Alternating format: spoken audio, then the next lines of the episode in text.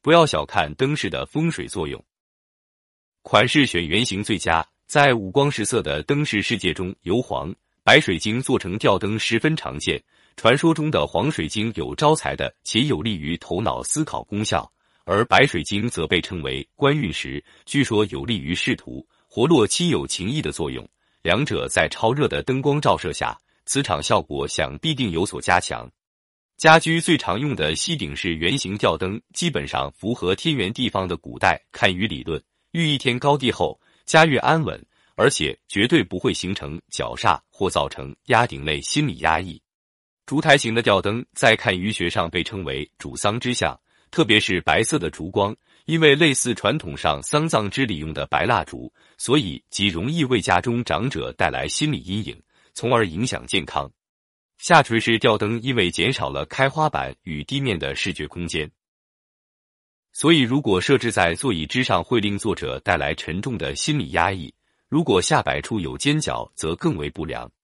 因为灯饰起的是点缀作用，如果房子不大，却了选择巨型的灯饰，除有违空间布置原则外，在看舆上有长幼失序之说，即在家向上令孩子骄纵、不孝而无理光度的调配要分明。家居灯饰光度的调配的首要原则的是明暗分明，如书房及厨房光线要充足，卧室灯光要柔和。特别要注意的是，灯光不能直射到床，因为会令人难以入睡。二则是一般不宜选择红光灯及有大幅度闪烁的霓虹灯做装饰，容易令人产生浮躁不安的心理。灯饰数量宜单数，总数目一般以单数为宜。如果并排照射的灯，应避免形成三支香的局面。灯饰的化煞作用，家有一暗潮湿的长廊，宜用一盏长明红灯，以降低其不良磁场。在家居缺角处放置明亮灯具，可收补角之效。如果家中横梁无办法通过装修遮掩，可在梁下两端安装壁灯，向上照射的灯光可以减少横梁带来的心理压力。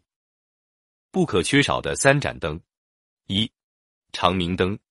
深夜时分，众人入睡，长明灯既方便夜归者出入，亦为夜间如厕者照明，还补充了家宅中因活动减少而随之降低的能量，一举三得。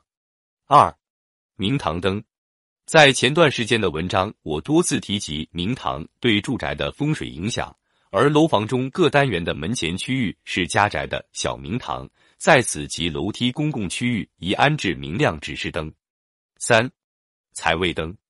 进门对角线四十五度处是看鱼上的形象财位，用灯照亮可令全家前途光明。